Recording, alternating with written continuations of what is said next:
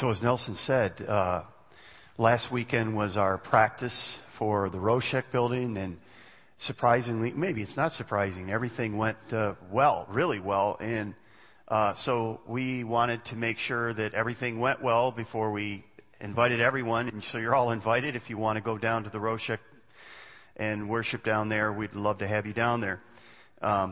Don't all go at once, but, if you decide you want to go down there, and for some of you, it may be closer just to go to that. We have parking in the garage, just kitty corner from the building, and you'll be amazed at how it's going to be a great space for us, and it's going to be a major step ministry-wise for us. It's going to give us more capacity and opportunity to minister to a group of people that we haven't been able to, but would have desired to minister to. So it's going to be a big step for us. I was talking to last night to the audience, and I said one of the challenges over the years that we've had with the elder board is this. Faith is kind of a challenging thing. It's kind of an interesting thing because there are some things in life that you do that you don't need a lot of faith, right? It doesn't take a lot of faith to do certain things that are spiritual. But then there's other things that are really, they stretch your faith. They're like, whoa, God, I don't know what I'm going to do. I can't do this, you know. And so we try to balance out stretching our faith with foolishness. What I mean by that is foolishness is when and there are Christians that say that. They'll say, I can jump off this building and God will keep me from being injured. Well, that's kind of foolishness, right? That doesn't make a whole lot of sense. Essentially that's what the enemy said to Jesus: jump off the building, your angels will catch you. And Jesus says, no, that's dumb. I'm not going to do that. And he didn't say it that way. That's my translation. But essentially that's foolishness. But faith is something different. Faith is something where you say, and I don't like this phrase because God doesn't have to show up. It means that we're going to stretch ourselves either individually as a church, and we're going to do something that says we're going to need God's help with this or we're never going to get this done. And unless God helps us with this, we're never going to do that. And so one of the things that the elder board is constantly saying is, are we taking stretch faith steps that we need to take as a congregation, as a church? And we think this Roshek is one of those stretches. And I think we're right, because some of the folks that attend Hope Church are real uncomfortable with this, and some of the others are saying, "Yeah, let's go do it," and others are going, "I don't know," And I remember when we built this building, and I came in here, and we had it kind of framed in, and it looked so large, and I said, will there be enough people to fill this up, or is it going to feel empty, or what? I have 3 services here on the weekends. You say, well, Matt, you're our pastor. Shouldn't you have more faith than that? Yeah, duh, of course I should. But to me, that was a stretch faith step there. Now we look back and we say, well, duh, of course that was what we should have done.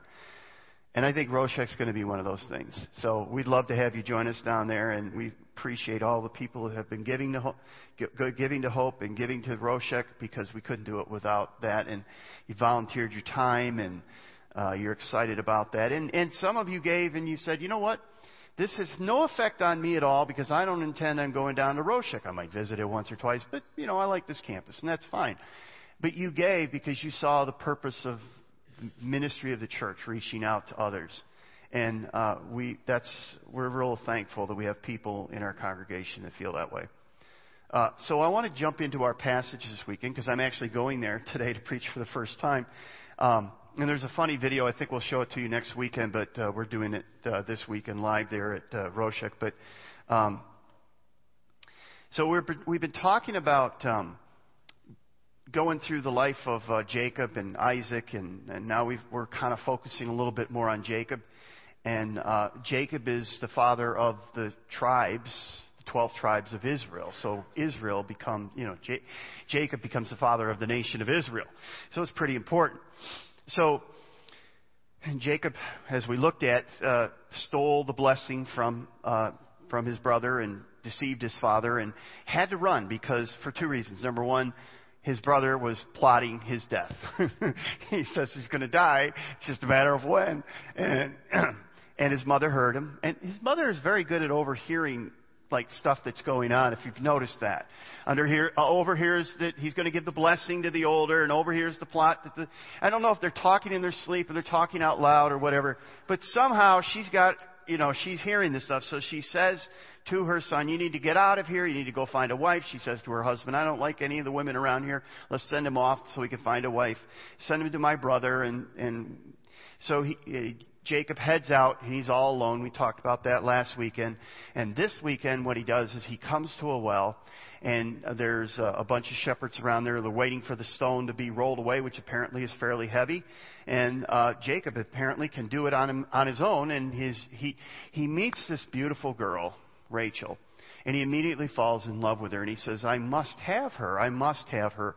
And he finds out, lo and behold, by accident, not by accident, providential God's care and God's guidance, that she happens to be the daughter of Laban, his mother's. So there's this family relationship. There's this gathering together. So Jacob goes and he meets his uncle Laban. And he's in love with Rachel. And he's determined he wants to marry her. So he begins to work for his uncle.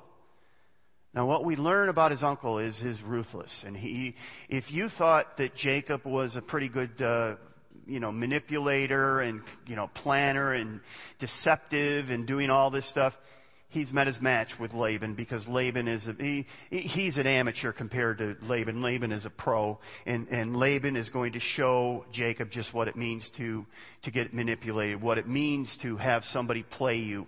That's what we're going to see. So we're in Genesis 29. It's on page 24 of your chair Bible. And this passage contains a number of surprises. We look at them and we're surprised by what is happening here.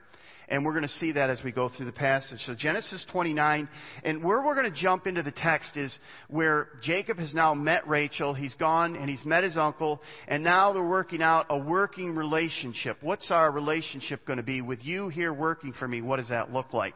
And that's where we're going to jump into the text. It's on page 24, Genesis 29, verse 15. Laban said to him, you shouldn't work for me without pay just because we are relatives. Tell me how much your wages should be. Now, Laban had two daughters. The older daughter's name was named Leah, and the younger one was Rachel. There was no sparkle in Leah's eyes, but Rachel had a beautiful figure and a lovely face. Since Jacob was in love with Rachel, he told her father, I'll work for 7 years if you'll give me Rachel, your younger daughter, as my wife. Agreed, Laban replied. I'd rather give her to you than anyone else. Stay and work with me. So Jacob worked 7 years to pay for Rachel, but his love for her was so strong that it seemed but a few days. Oh, isn't that sweet? Finally, the time came for him to marry her. I have fulfilled my agreement, Jacob said to Laban. Now give me my wife so I can sleep with her. That doesn't seem so sweet anymore, does it? So Laban invited everyone into the neighborhood and prepared a wedding feast. But that night, when it was dark, Laban took Leah to Jacob, and he slept with her. So, a couple of observations from this passage. As I said before, Jacob has found his match with Uncle Laban. Uncle Laban is going to show Jacob just what deceit and dirty dealing really is. Jacob is going to get some of his own medicine. Number two, Jacob meets Rachel at the well, and she is beautiful. And Jacob is ready to work way longer than he needed because he really wanted her so bad. And we're going to see that makes him vulnerable to Laban. I think Laban is aware of that. And so he is going to use that against Jacob. Leah, the older sister, we're not really... By the way, if your name is Leah... Please don't take offense to anything I say about this Leah in the Bible, because I really don't know her and never have met her. But the text describes her as, some say, weak-eyed. We're really not sure. She was either ugly, she was cross-eyed, there was something wrong with her, there was something that was uncomely. Maybe she was ugly, I don't know. She had issues, but Rachel didn't. And Rachel was unbelievably beautiful. And so Leah was the oldest daughter. Now here we have that reversal going on where the oldest now is being shunned for the younger, and that's kind of going on over and over, and we're seeing that pattern over and over. So Jacob, after working for Rachel for 7 years, he's quite crass because he says, okay, now give me my wife so I can sleep with her. And it seems like that doesn't seem super romantic at all. It just seems like a man who has just been driven by his passions, which is probably true. It shows also that he's pretty desperate. One of the other major questions is, so he wakes up and he realizes that he slept with Leah, the older daughter, and not Rachel, the daughter that he was promised. And in the morning he found out it was Leah, and he was shocked by that. But the question is, well, how'd that happen? How in the world do you sleep with the wrong woman? It's not like you wake up and, oh, you're not my wife. It's like all of a sudden you just... but here's the thing. It's very, very likely that a couple things were playing against him. Number one, it was dark. There was no electricity. It was absolutely dark. But it was also, he's probably pretty drunk because there was a festival going on. He was pretty drunk. And I would say that many of you would say, yeah, I could see where that could happen in a sense where, and I'm not making any comment morally, don't go any further than that, but I'm just saying that when you are drunk, when your senses are not there, it's very easy to say, I did what? I remember in college where you're explaining the next day to somebody who was drunk the night before how they wrapped their car around a telephone pole and how they got out alive and they have bruises and how did I get those bruises? And you say, well, if that could happen, there's a whole bunch of other things. So probably a combination of those things took place. So the first surprise, though, is this, that Laban gives Jacob a taste of his own medicine, that he switches the girls. He gives Jacob Leah, his older daughter. And Jacob immediately goes to Laban in the morning when he finds out he's been deceived. And he says, what have you done to me? Jacob raged at Laban. I worked 7 years for Rachel. Why have you tricked me? Now, notice this is a very interesting turn of events because what happened? We read last weekend that Jacob deceived, 2 weeks ago, we saw where Jacob deceived, Jacob was deceived by Laban, but also a couple of weeks ago, we looked at how just as Isaac was deceived by Jacob, Laban had put Leah to take Rachel's place, just like Jacob took Esau's place. Isaac was tricked because he was old and blind. Jacob was tricked because he was dark and drunk. So the same switch took place to him that he did to his father. Laban's response literally says this. It is not done in our place to set the younger before the elder. So that's not an answer. It's like, if he had said that to me, I probably would have said something like, well, okay, so that would have been nice to know 7 years ago. Right? Don't wait until now to tell me that. If you had qualms about it, you should have told me then. And our agreement was for Rachel. Leah was never part of the agreement. You've deceived me. You have swindled me. But he doesn't do any of that. There's no debate about it. He agrees maybe too quickly to work another 7 years. Now, the other thing about this is, for the typical price for the bride, the dowry was between 30 and 50 shekels. 30 and 50. The average wage for a shepherd was 10 shekels a year. So he's working a lot. He's spending a lot more than he needs to. And you say, well, why? Why isn't he arguing with his uncle? Why is he not debating this more? And I think that a couple things are happening. Number one, I think Jacob may be beginning to understand that he's getting what he was given. That Jacob is beginning to suffer the consequences of his own behavior, and he's being treated in the same way that he's treated just like he's treated Isaac or Esau, just like he's treated his father. Jacob was reaping, as Galatians 6:7 says, Jacob was reaping what he had sown. But there's something deeper going on. So Laban says, okay, you can have my daughter Rachel, but and you don't have to wait 7 years to marry her and for her to be your wife. All that I ask is that you don't do anything in the next week. And in other words, don't slap Leah so much in the face. Let her have her week, and then you can have Rachel. And so he agrees to the terms, and in a request for decency to wait before you marry. Can you imagine that if you're Leah and your little sister is the good-looking one, and all of a sudden you're married to this guy and he doesn't really love you, and he wants to marry your sister and he doesn't want anything to do with you. And I can't imagine. And by the way, what a sketchy father-in-law. Can you imagine getting into this family with this guy and thinking, well, what kind of business dealing? And you'll see down the road, there'll be other business dealings going on, but Jacob will get his upper hand down the road. But this is going to begin a real rift between the two sisters. There's real tension.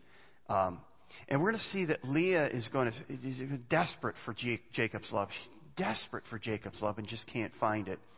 But I think what's really going on here is that Jacob thought that all he really needed in his life was a beautiful wife. If I can have this beautiful woman in my life, then my life will be full.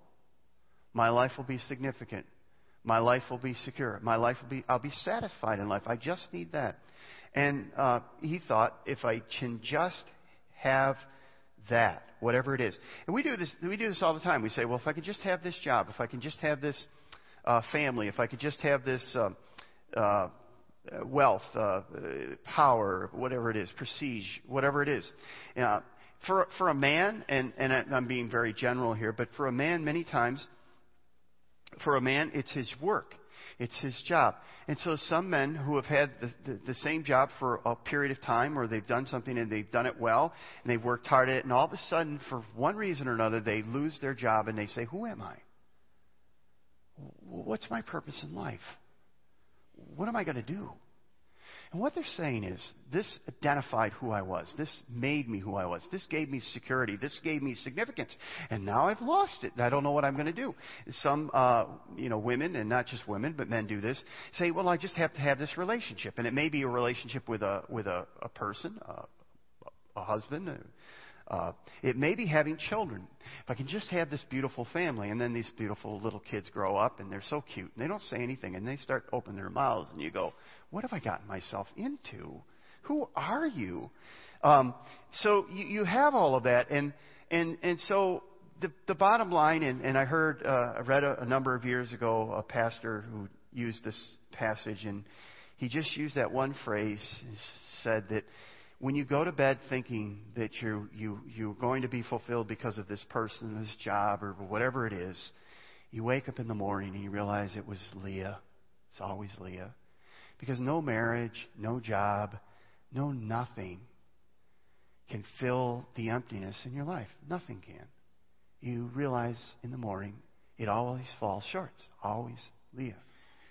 And that's kind of what he found. And it's what we found. It's what we will always find. When we ask someone or something to be what only God can, we'll find out in the morning it's always Leah.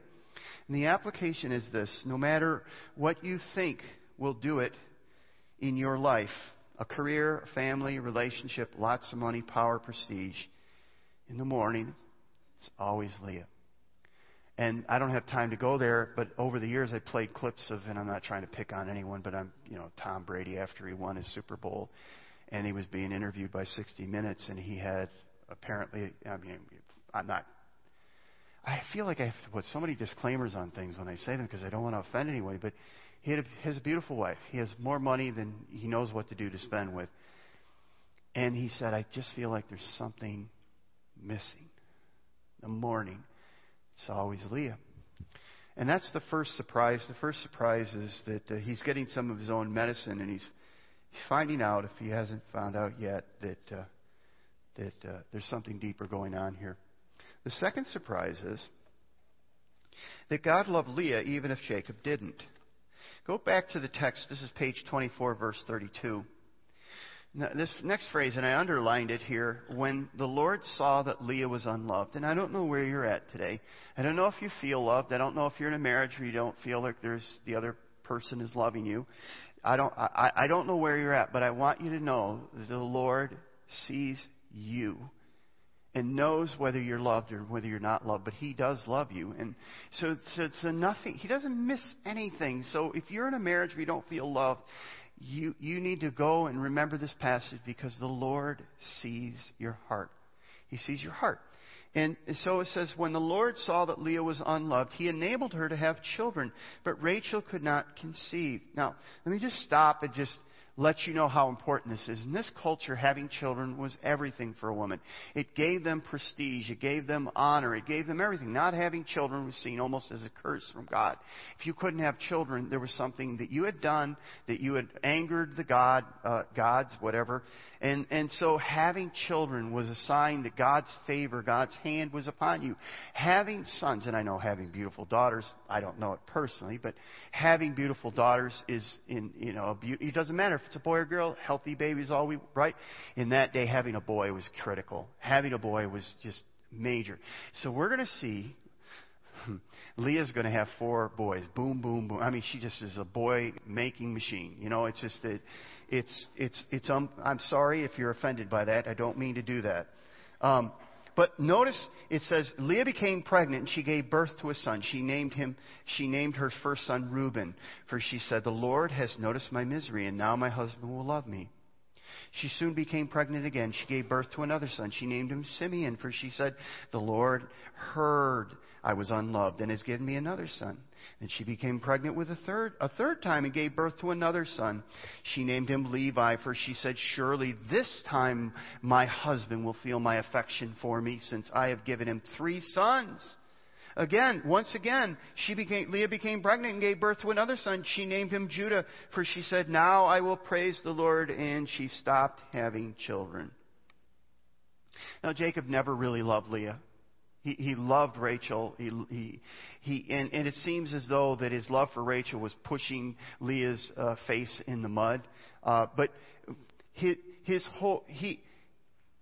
She tried to win his heart. And how did Leah try to win his heart? By having children, by having boys. The names of the boys reflect something very deep in her heart. Notice what the names mean. Reuben means sight. And basically she says, I will name him Reuben, for maybe now my husband will notice me. He'll see me. He doesn't see me. He sees her. He never sees me. I'm ugly to him. I'm despised by him. I'm hated by him. Maybe now with his son he'll see me. She names her second son Simeon, which means hear. Maybe now he'll hear my words. Maybe now we'll talk. Maybe now we'll communicate. Maybe now he'll hear me. Levi is the third son, and it means to be joined.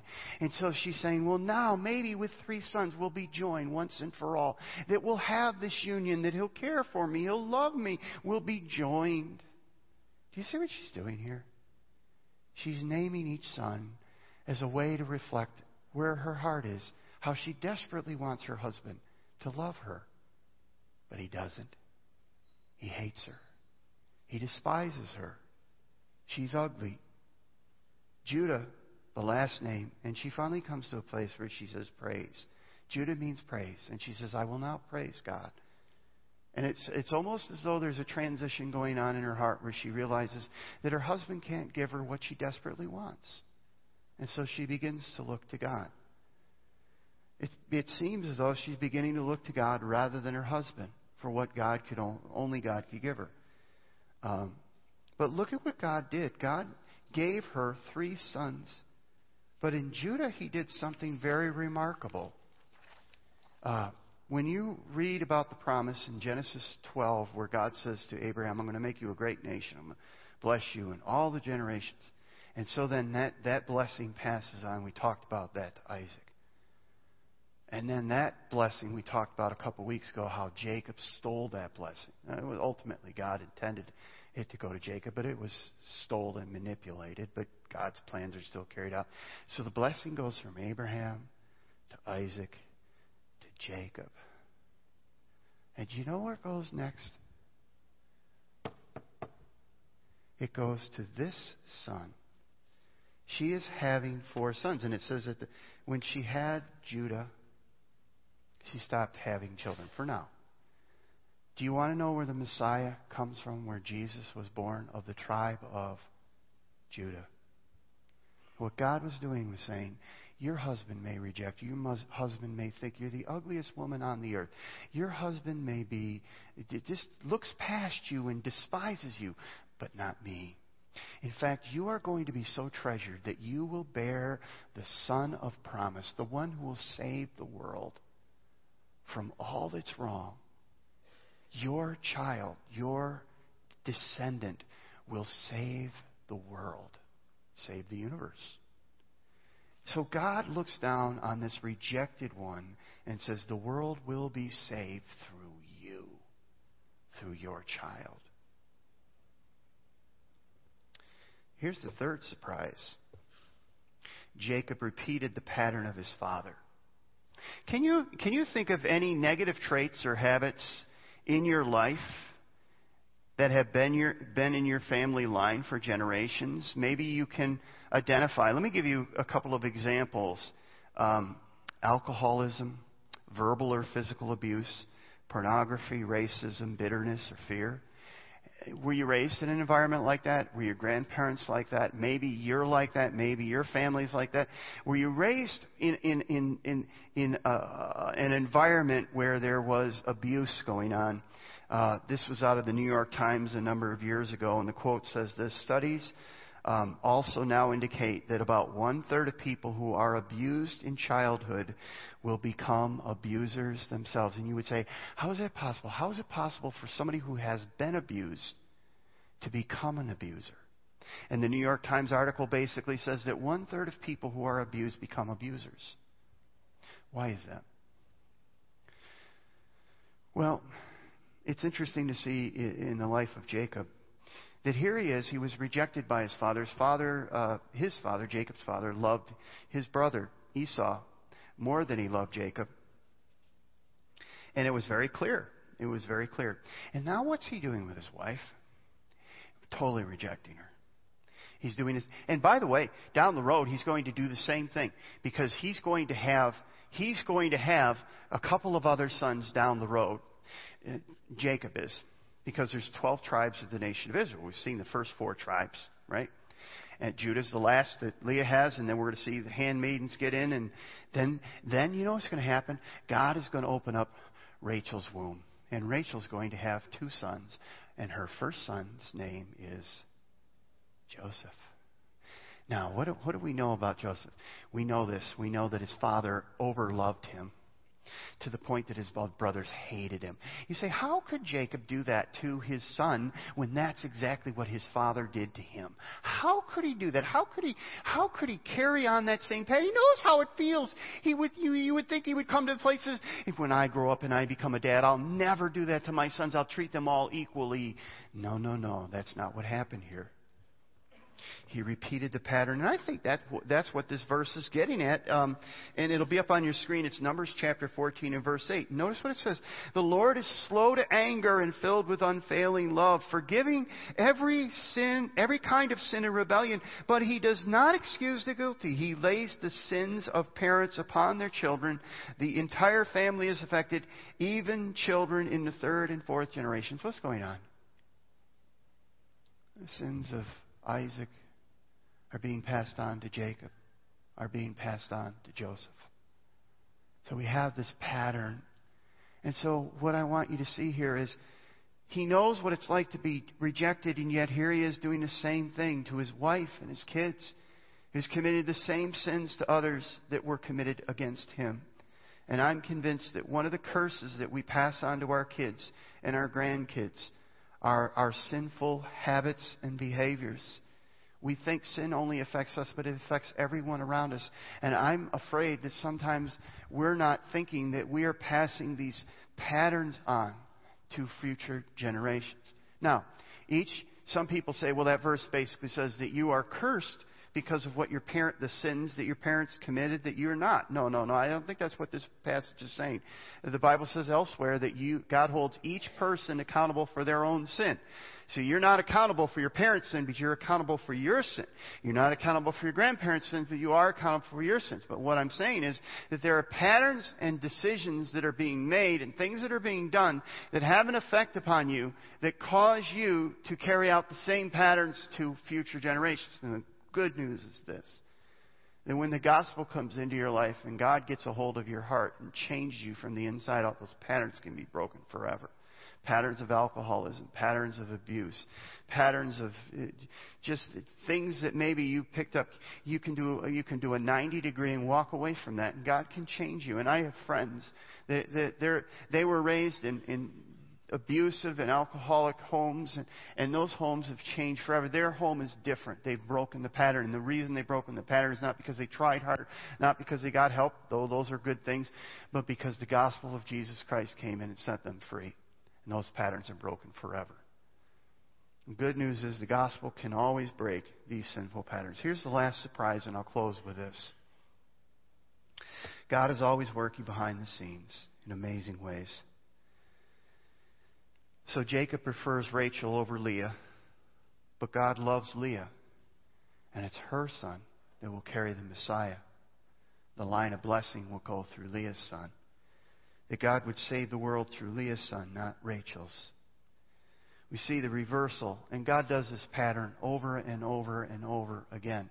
And ultimately, this reversal pattern and this pattern of God taking tragedy. And here's the thing. Because maybe you're here and you go, you know, Pastor, one of the things that I fear in life is that evil people will do things to me. They'll hurt me. They'll get me. And I just want you to know that God's Word says that He's sovereign over this world. This is His world. And even though people can do evil things, God can still work His perfect plan out in your life. They can't stop God's perfect plan in your life. They can't stop God's perfect plan in your life. And the crescendo of the book of Genesis is where Joseph faces his brothers, and they're afraid that he's going to reap vengeance because their father is gone. Jacob has died. And now he's one of the most powerful men in Egypt, and they think now that Dad's dead, he's going to get back to us for selling us into slavery. And Joseph says one statement. It's an incredibly important statement. He says, in Genesis chapter 50, verse 20, he says, "You meant it for evil. Everything you did was evil. You sold me as a slave. You gave me away. You hated me.